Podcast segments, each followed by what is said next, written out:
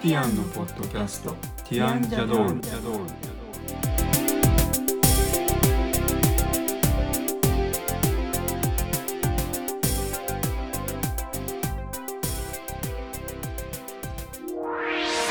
こんにちはティアンのコリンですこんにちは、ティアンのエリコです。今日はティアンジャドールの第17回ですこのポッドキャストでは音楽やアートデザインなどティアンのメンバーの切り口で10分から15分程度でお話ししていきます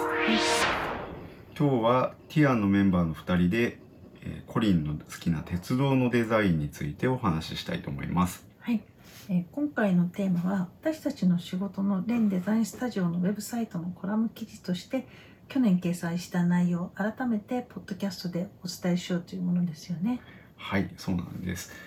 えっ、と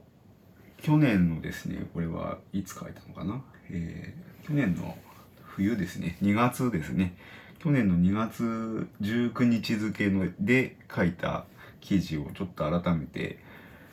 声でお話ししようかなと思いましてはい、えっ、と、まあ、僕は昔からというか何回かこのポッドキャストでも鉄道の話っていうのは写真のところとかでしたと思うんですけど、はい、えー、と今日はデザイン前回に続いてデザインに関連したお話ということではい、鉄道のデザインをちょっと取り上げてみました、はい。はい、鉄道のデザインはこれにはいろいろこだわりがあるんですよね。そうですねあの多分鉄道とデザインっていうことを考えるとほとんどの人が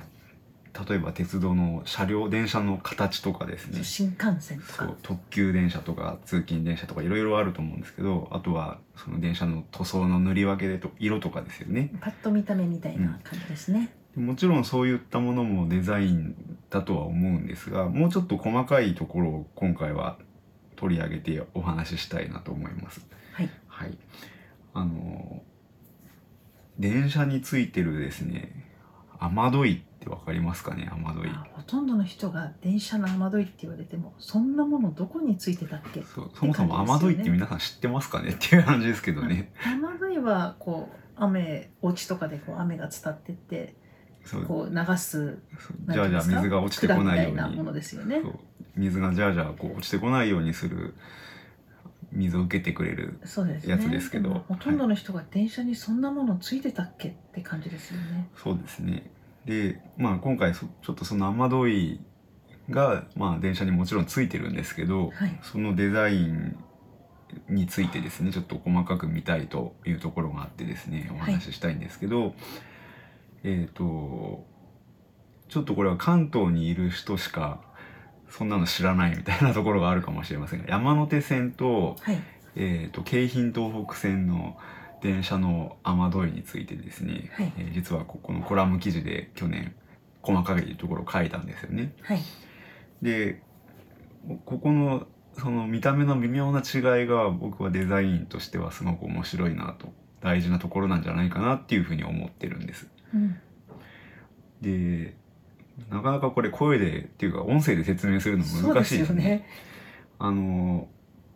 JR 東日本の今走ってる電車の大元の根本的な多分設計ってあの国鉄時代の1900えー、と何年だろう多分今の電車の大元って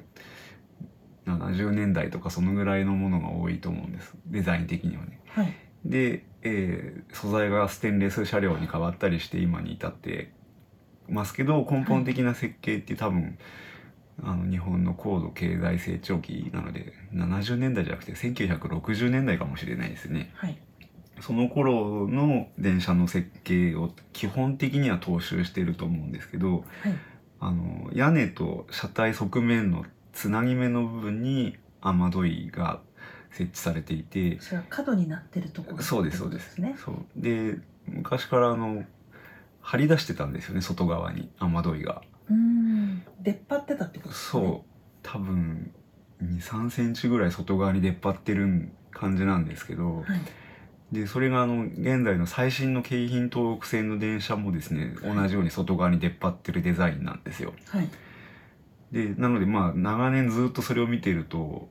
あのまあそれが普通なんだっていうふうに思ってきてたんですけどはいでちもなみあにのそれは、はい気がついてたってことですね雨どいがあるなって昔からああそうですねあの僕子供時代は JR とか国鉄の沿線じゃなくて私鉄の東武鉄道の沿線に住んでたんですけどはい東武鉄道の電車はあんま雨どいが外側に張り出してないデザインの電車だったのでつるっとしてるんですけどあーはいあの国鉄の電車とかあの今の京浜東北線とかの電車ははい JR 東日本の電車ですねはいこれはあの外側に張り出してるのですごいなんかこうゴツゴツして見える感じなんですよね。うんなので僕は初めからここはすごい違うところという認識が最初から子供の時からあったうんんですごいですね、うんそんなこと全く気がつかない人がほとんどなんじゃないかそうなとかいもうし気れないがですするねのでそうですよね。で、えーじゃあ山手線はどうなのかということなんですけど、はい山手線の今走ってる電車っていうのは割と新しいんですよね2015年そうですぐよらいからね。ちょっとはい前に話題になりましたもんね。そうなんですあのいろいろトラブルが最初あったりとかした電車ですけど、えー、と E235 系っていう新型車両になって、はい。まあ、今もうだいぶ時間経ちますけどねはい。この電車は雨どいはもちろんついてるんですけど、はいあの京浜東北線の電車と違ってええその雨どいが見えないようになってるんですね。うーん、つまりそのスルッとしてるとそうさっき言っていたそうなん状です態ですね。まあ、とあの私鉄の電車がつるっとしてる処理の仕方とはまた違うんですあ、けど違うんですか。でも雨どいはつるっとして外側からみあの側面を見てもわからないよそうれどなこから見たら見えるんですか。屋根から見れば見えるかもしれないですねうー。ん、なるほど。その雨どいの出っ張ってる部分が下側までつるっとこう一枚の板で処理されてるっていうデザインの仕方になってますね。はい。で結果側面はつるっと一枚板のように綺麗に処理されていじゃあるあののでお客さん的にはもうまさに雨どいなんてそんなものあるっていう感じにあ見えそうるなんということですね。そういうことですそういうことです。でなのでまあ表面はすごくつるっと綺麗に見えるところがあのすごく美しいデザインなんじゃないかなっていうふうに思うんですよね。はい。でまあこう毎日使ってる通勤電車のこういったデザインっていうのが綺麗に見えるっていうことはすごく重要なうん。あのなんかこう受ける印象とかそういった毎日見るものが綺麗であるっていうことが大事なんじゃないかなっていう。それすごい重要ですようねん。そうですよね、はい。ということで僕たちティアンはそういった視点を持ってあのいろんなことを作ったりデザインしたりはいして。いるっていうところが大きなポイント